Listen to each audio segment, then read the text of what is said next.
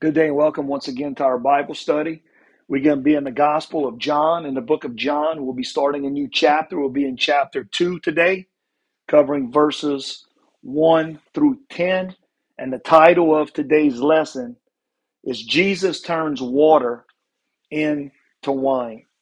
Let's go back into last week's lesson and sort of review what we learned last week. And last week we learned that we seen that Philip he decides to follow Jesus.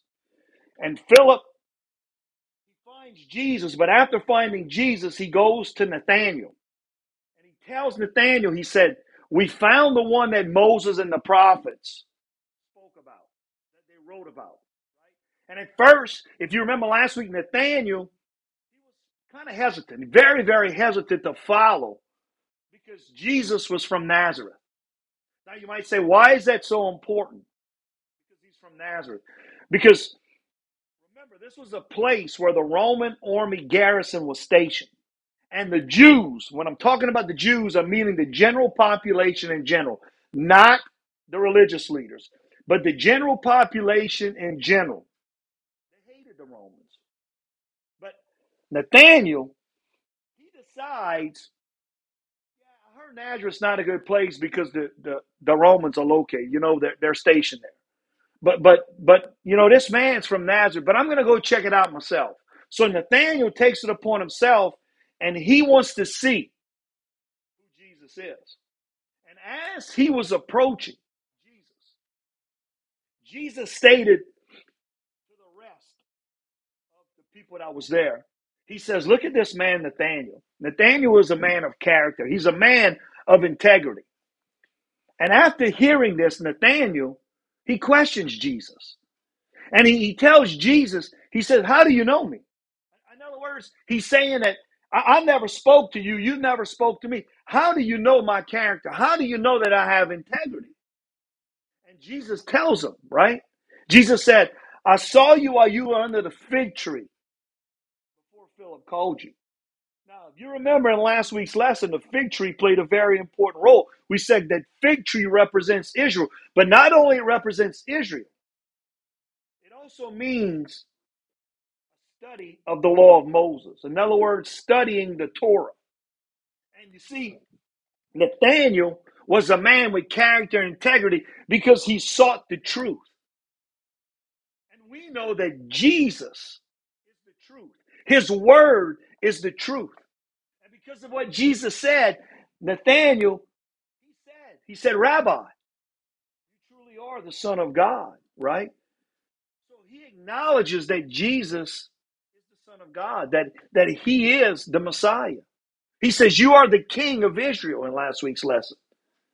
And Jesus tells him, Follow me. He says, And if you follow me, you're going to see many more miracles. And the first miracle that Jesus did, we're going to discuss tonight. And that's Jesus at a wedding banquet turning water into wine. So open up your Bibles to the Gospel of John in chapter 2, and let's start with verse 1. And verse 1 says this And on the third day, a wedding took place at Cana in the Galilee. And Jesus' mother was there. And Jesus disciples had also been invited to the wedding. When the wine was gone, Jesus' mother said to him, They have no more wine. Woman, why do you involve me? Jesus said. My hour has not yet come. His mother said to the servants, Do whatever he tells you. Nearby stood six stone water jugs, kind used by the Jews for purification. Some of your Bibles might say ceremonial washing, each holding 20 to 30 gallons. Jesus said to the servants, Fill the jars with water. So they filled them to the brim. Then he told them, draw some out and take it to the master of the banquet. And they did so. And the master of the banquet tasted the water been turned into wine. He did not realize where it had come from. Though the servants who had drawn the water, they knew. Then he called the bridegroom aside and he said, Everyone brings out the choice wine first, and then the cheaper wine after the guests have had too much to drink. But you have saved the best let's go back to verse 1 and decipher and discuss what is taking place in verses 1 through 10 in chapter 2 of the Gospel of John. Verse 1 going back says this, and on the third day. Now, this word and here is used here to make a connection. And what I mean here is this see, our Bibles have chapters in it, but originally, when it was written, it was written as one big book. It wasn't separated into chapters until much later on. So, what we see here with this word and, as we begin chapter 2, it is to tell us that we are still talking about the same concept of redemption as we did last week. See, God wants us to give a proper understanding of really what redemption means. So let's go back to the text. It says, and on the third day, took place at Cana in the Galilee, and Jesus' mother was there. Now, this word, third day, this is here to give the reader a narrative. In other words, it gives a historical base for this wedding. You see, whenever a day or information is given that pinpoints time, it is to tell us that it is written historical event. Greater revelation here that we, we can understand from this term, the third day. And what am I talking about? You see, when we began to study the Gospel of John, let's think back about three, four weeks ago. We pointed out in chapter one in the book of John that it starts off with the phrase in the beginning. And we know that this is the same phrase and a popular phrase that's used in the book of Genesis because that's what's used in the book of Genesis. That's how the book of Genesis begins in the beginning. So we talked about the fact that there is a connection between creation and the book of John, we can say, right? We said that three, four weeks ago. And, and what I want you to see here is that the third day is very, very important going back to the book of Genesis in chapter 1. See, we talked about the fact that when God created the heavens and the earth, that it was empty, that it was void, it was formless. This means that everything was out of order. But see, God began to work. God began to change, to change it. And how he began to change it, because through illumination, God said, Let there be light, if you remember. And because he spoke it, there was an outcome. And each day we see where God does something specifically, and at the end of day one, he says, It was good. Then at the end of day two, when he creates, he said, It is good. But when we get to the third day, he says it is good at the end. But he says it is good. Behold, it is good. It is very good. He says it twice on the third day. Right? Let's go back to the Genesis chapter 1, starting in verse 9. This is what it says. And God said, Let the water under the sky be gathered at one place, and let the dry land appear. And so it was. God called the dry ground land, and he gathered the waters, and he called them seas. God, listen what it says, saw that it was good. Then God said, Let the land produce vegetation, seed bearing plants, and trees on the land that bear fruit with seed in it, according to their various kinds. And it was so. The land produced vegetation, plants bearing seed according to their kinds, and trees bearing fruit with seed in it according to their kinds. And God saw that it was good. And there was evening and there was morning the third day. So God says it was good twice on the third day, right? So what does that tell us from a Jewish concept, right? The third day is seen as very, very unique. It's very, very important to the Jewish people because God says it twice. He says, Behold, it's good. It's very good, right? And Judaism puts a great emphasis on this term, third day. And one of the ways they did this in, in, in their tradition was to symbolize the third day that anytime a marriage took place in the Jewish community, it had to take place on the third day of the week. So it shouldn't surprise us when we look at verse 1 in chapter 2 that it says, On the third day they came about a wedding in Cana in the Galilee. Now, we talked about this term Galilee before, and we learned last week that this term Galilee is related to the Hebrew word which means to reveal. So, what the scripture here is telling us is that God will use this marriage in order to give us revelation about redemption. You see, it is through a biblical understanding of marriage that we are going to have a better understanding of redemption. And you might say, What is redemption and how does the redemption work? Is the work of Messiah. What else the scripture says. It says that Jesus' mother was there. So we see Mary, Jesus' earthly mother, is present as well. Now, this is important because remember, women at this time in society really didn't take precedence. They really wasn't that important. If you want to say they were second class citizens, they were second class citizens, right? Because it was all about the men. But we see here the focus and the emphasis on this is that Jesus' mother was there. Now, anytime a woman takes priority in scripture like this right here, right, it gives us a concept of redemption. Now, we stated this several times before. Now, what am I talking about? Let's go back to the book of Exodus. Remember, we're dealing with the Jewish nation, we're dealing with the Jews. And the Jews today, their Bible is called the Torah. It's the first five books of our Bible. Now they read the prophets, the Pharisees do. The Sadducees just read the Torah, the first five books. But if you go back to the Torah, let's go back to the book of Exodus. If we go back to the book of Exodus, when did God first move to do the work of redeeming Israel? Right? A lot of you would say through Moses. That's not right. That's not true.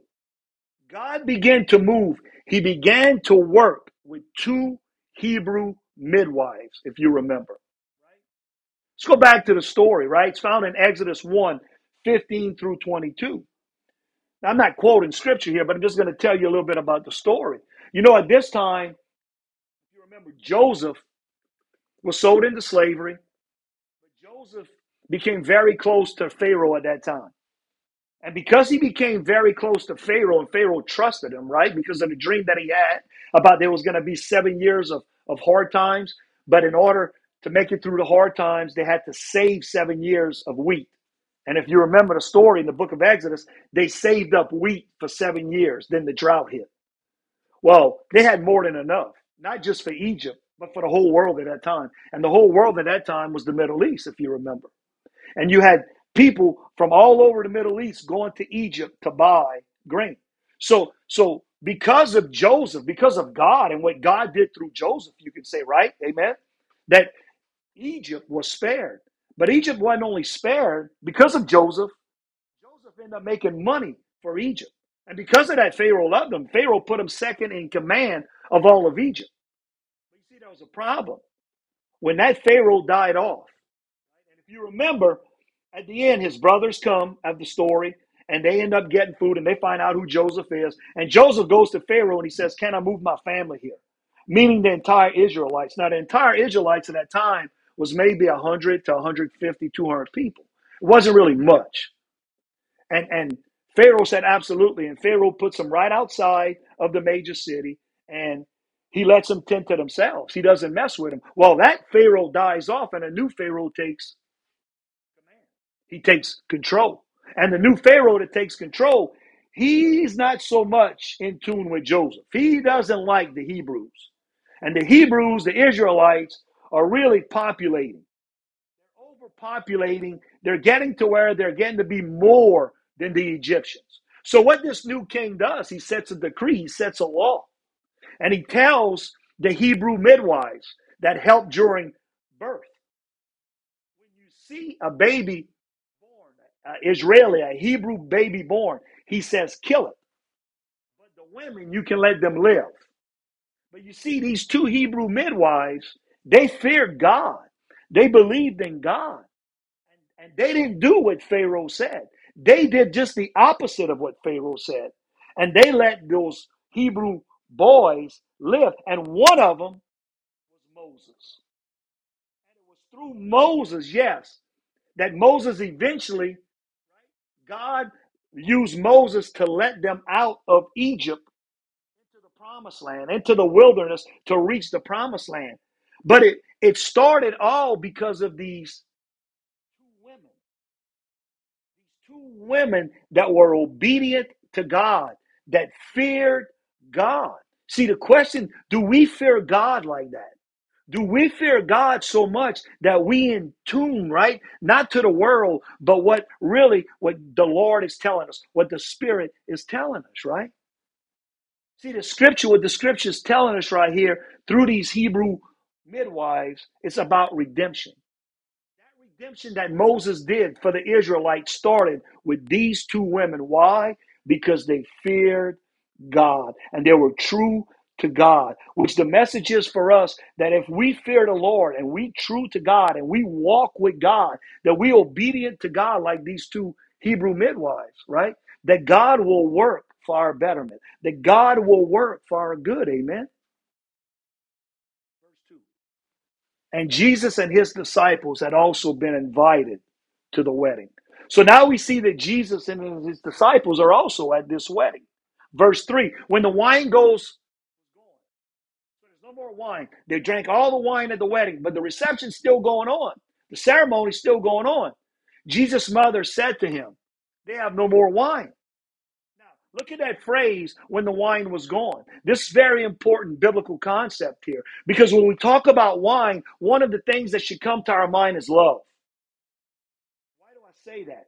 Because if you know your Bible and you read the Song of Solomon or what's called the Song of Songs, if you read it carefully, the term wine appears several times in that book. But it's always within the context of love.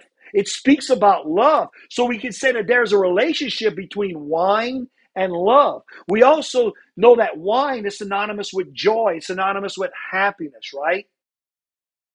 So what the story is, it's, it's, it's an historical event here for the purpose of revealing biblical truth. That's what Jesus wants us to see here, right?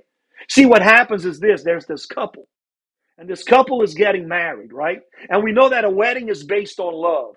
It's, it's based on the reflection, you can say, of happiness, of joy. Why am I saying that? Because if you read the prophets and you know the prophets and you know the Bible and you know what the prophets say, the prophets talk about a small voice, the sound of joy, the sound of love and happiness, right? Between God and Israel. So what we see here is a relationship, a marriage, right? Between a bride and a groom. And all that involves is happiness. It involves joy. It involves love. So when the scripture tells us that they ran out of wine, it's telling us that they don't have enough love. They don't have enough joy at this wedding or, or in this marriage as, as it should have. See? But but when we look at this and we listen to what I just said and what the scripture means, this really isn't unusual.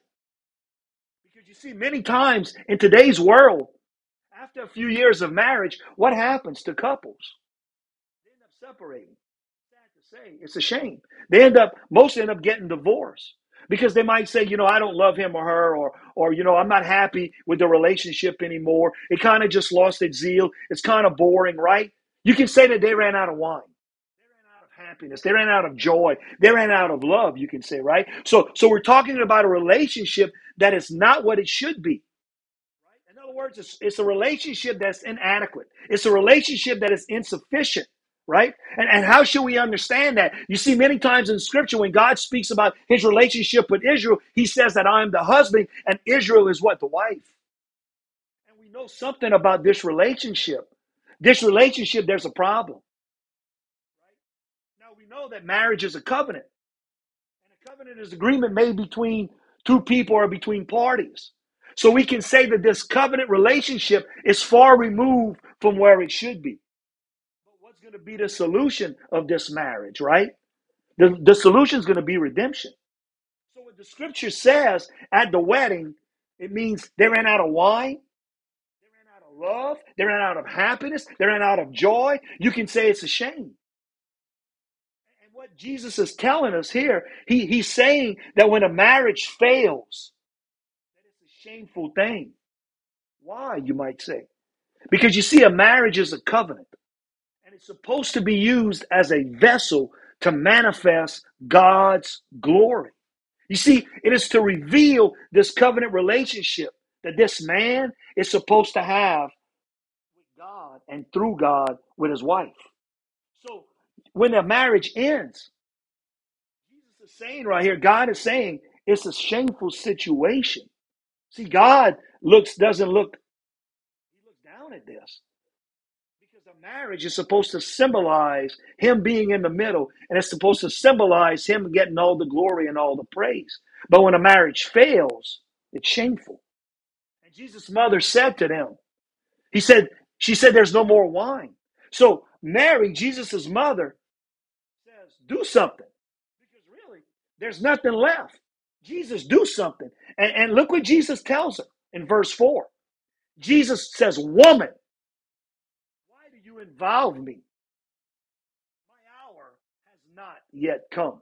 Now, Jesus uses this term, woman. Now, when you first look at that, you would say that's disrespectful, but it's not. It's, it's a term that in the Jewish community means the same thing as man in the English community. So, this is not being disrespectful. This is having very much respect for his mother. So, he says, Woman, why do you involve me? You know what Jesus is saying here? Jesus is telling her, This isn't my role. This, is not why I came. But, but look what else he says. My hour has not he's saying, I haven't come into this world to do this. I haven't come into this world for the purpose of solving little issues like that, minor problems. See, what Jesus means is this Jesus means I have a greater purpose. And the outcome of that purpose will end all problems in this world. That's what Jesus is saying. Verse 5. His mother said to the servants, Do whatever he tells you. We see here that Mary, his earthly mother, is taking charge. She, she tells the servants, Whatever he says, you must do what he says. Now, again, the focus of this text, of this verse right here, is on his mother, Mary. So we can say when a woman takes precedence in, in scripture, right? When a, when a woman is dominant in scripture, what is that revealing to us? It points to redemption. So, right here, whatever she says and why she says it is for the purpose of redemption. Verse 6. Nearby stood six stone water jugs, the kind used by the Jews for purification. Some of your Bibles might say ceremonial washing, each holding from 20 to 30 gallons. Now, I want you to see how important what we're learning here, right, has to deal with Jewish tradition. Let's let's look at this first number here, six. We know that numbers in the Bible represent something. Anytime there's a number in the Bible, it's important because it means something, it represents something. And we know in Jewish culture, six has to do with grace. So we can say that there's always a connection, there's always a relationship between grace and redemption, right? It's by the grace of God that we are saved through faith in Jesus. You see, it's by the grace of God that He sent Jesus, His only Son, that we can have a chance at everlasting life. Amen. That we can have a chance to be redeemed, right? Because without grace, we can say there's no redemption. Amen. So, so we see here that there are six water jars. Now, the jars are here for a purpose. The jars of water were there for purification tradition. You see, it was a law that they had to follow. Remember, Judaism's all about man-made laws, right? And one of their laws was the purification, the, the, the ceremonial tradition, the purification tradition. Now, why is this important, you say? Because you see, Jesus is going to use this, right, to do his first miracle. He's going to use these water jugs, so to speak, the stone jugs, right? Remember, there's six of them, each holding 20 to 30 gallons of water in it. Jesus is God in the flesh, right? And the scripture tells us that we got all things are possible, amen. So if the issue was simply get some wine, Jesus could have did that in many different ways. Think about it, right? He could have just spoken into existence and boom, it would have happened, right? He could have just told his servants, his disciples, I want you to go and pick up some more wine. I mean, there's many different ways that he did it. But the fact of how he did it and why he did it importance, has great significance to us, right? Now, there, here are those six jars. They're left there for purification ritual. Now, what am I speaking about about this purification ritual? Right? See, when a woman, now I'm gonna get very technical here because there's there's no other way to, to put it, but this is what it means: purification ritual. When a woman enters into the age where she becomes a woman, in other words, she has her monthly menstruation cycle, right? With the first one, she has a change in status. You might say, what is that change in her status? In the Jewish culture, she has now become what's known as a nidah. And when this happens, she cannot be touched by a man. In other words, she's in a state where she is forbidden. And what happens? But on the night before she gets married, they're going to take her into these jugs of water, into these stone jugs of water, right? And it's called a mikveh. This is something very similar what they do in baptism. And they're going to immerse her. Because remember, in baptism, when you get immersed, it's a change of status, right? That which was forbidden now becomes that which is what? Permissible. In other words, that which was unclean becomes now what? This is the basis for a man taking a wife. This purification process, right? Because now she is she's clean. So that means now she couldn't be touched, but now because she went through this process, this mikveh, she's cleansed, right? She's permissible now. So what Jesus says and what Jesus is teaching us here, that it's only through him and only him that there can be a change. Change that brings about a relationship that one lacking, right? One that was insufficient, now to a relationship that involves him. And when you involve him, you're going to involve love. You're going to have joy. You're going to have happiness, right? Because he's at the center of it. Verse 7. Jesus says to his servants, Fill the jars with water. So they filled them to the brim. So we see here that Jesus, Jesus commands his servants. He tells them, Fill the jars with water. Look what it says in verse 8. They did it. Then he tells them, Now draw some out and take it to the master of the banquet. And so they did. So he's giving them another order. See, Jesus right now had just turned water into wine. Now he's telling them, Take it to the master of the banquet. You say, who's this master of the banquet? Look at verse 9. I'm going to explain that to you. The master of the banquet tasted the water that had been turned into wine. He did not realize where it came from, though the servants who had drawn the water knew. What the master of the banquet did, look what the scripture says. He pulls the bridegroom aside. So we see here that this master of banquet, what was his job? His job would be the first one taste at this ceremony at any now he had done thousands of this. This was his job. He got paid to do this right? He got paid to to taste the food or taste the wine to taste the drink whatever it was that they were serving he was the first one to taste it. Now, he had done this thousands and thousands of times before but this time it surprised him. Because after he tasted the wine the scripture tells us the end of, uh, of verse 9. He called the bridegroom aside. So he pulls the bridegroom aside, and look what he tells him in verse 10. He says, Everyone brings out the choice wine first, and then the cheaper wine after the guest had drank too much. But you have saved the best till now. So let's go back to that first text. He says, Everyone brings out the choice wine first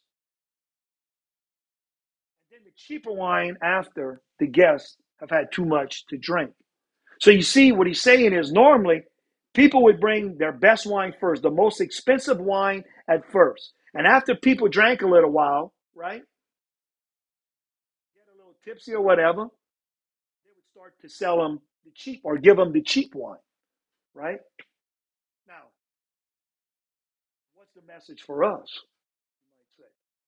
See, that's how life is when we get married.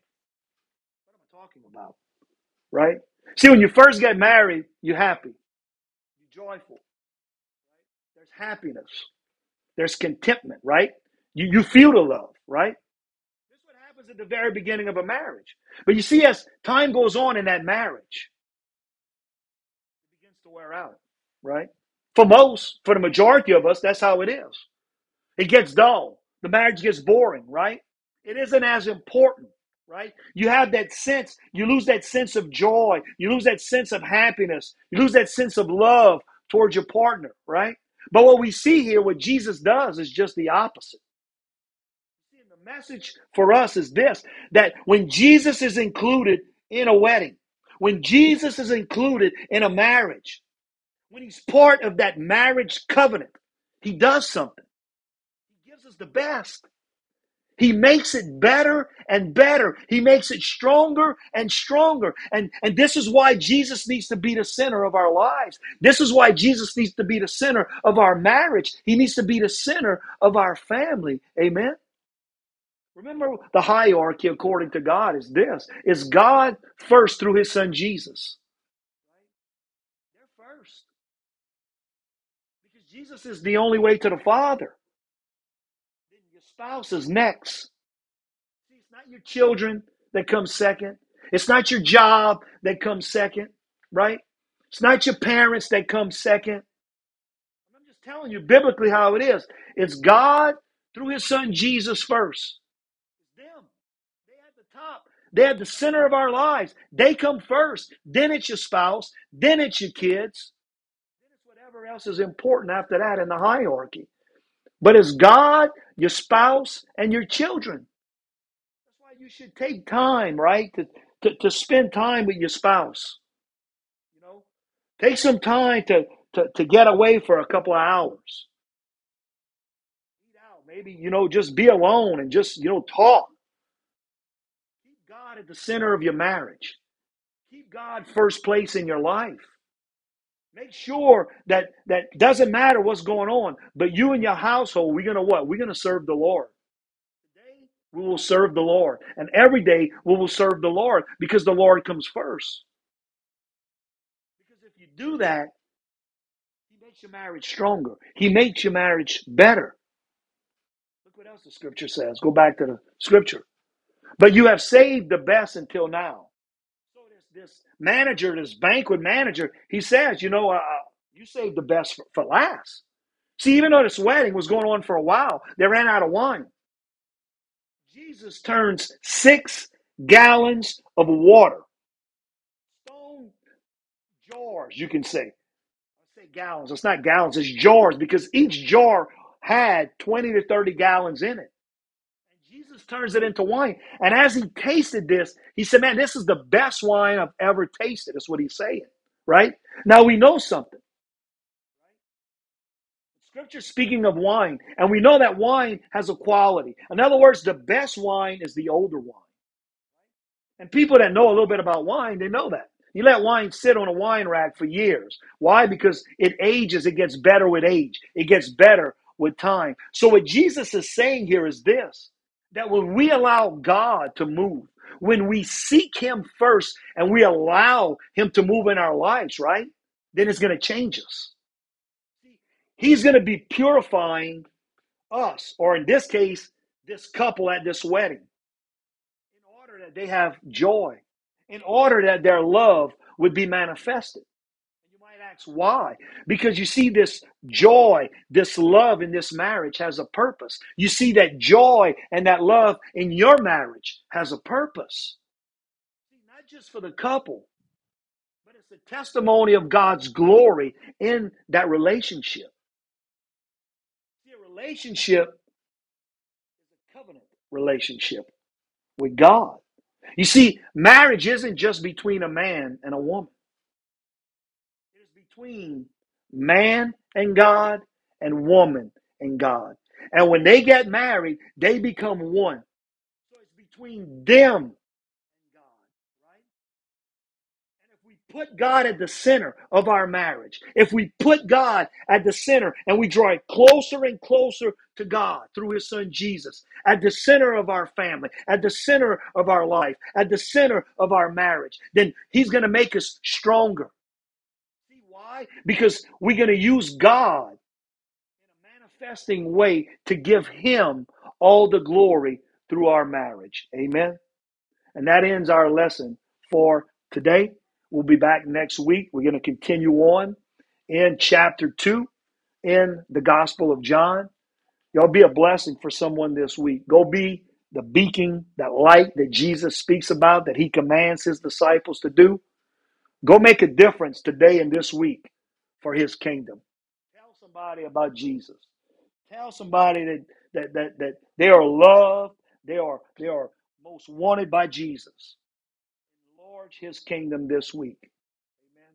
We appreciate you all tuning in and listening. We love you guys. God bless. Have a wonderful week.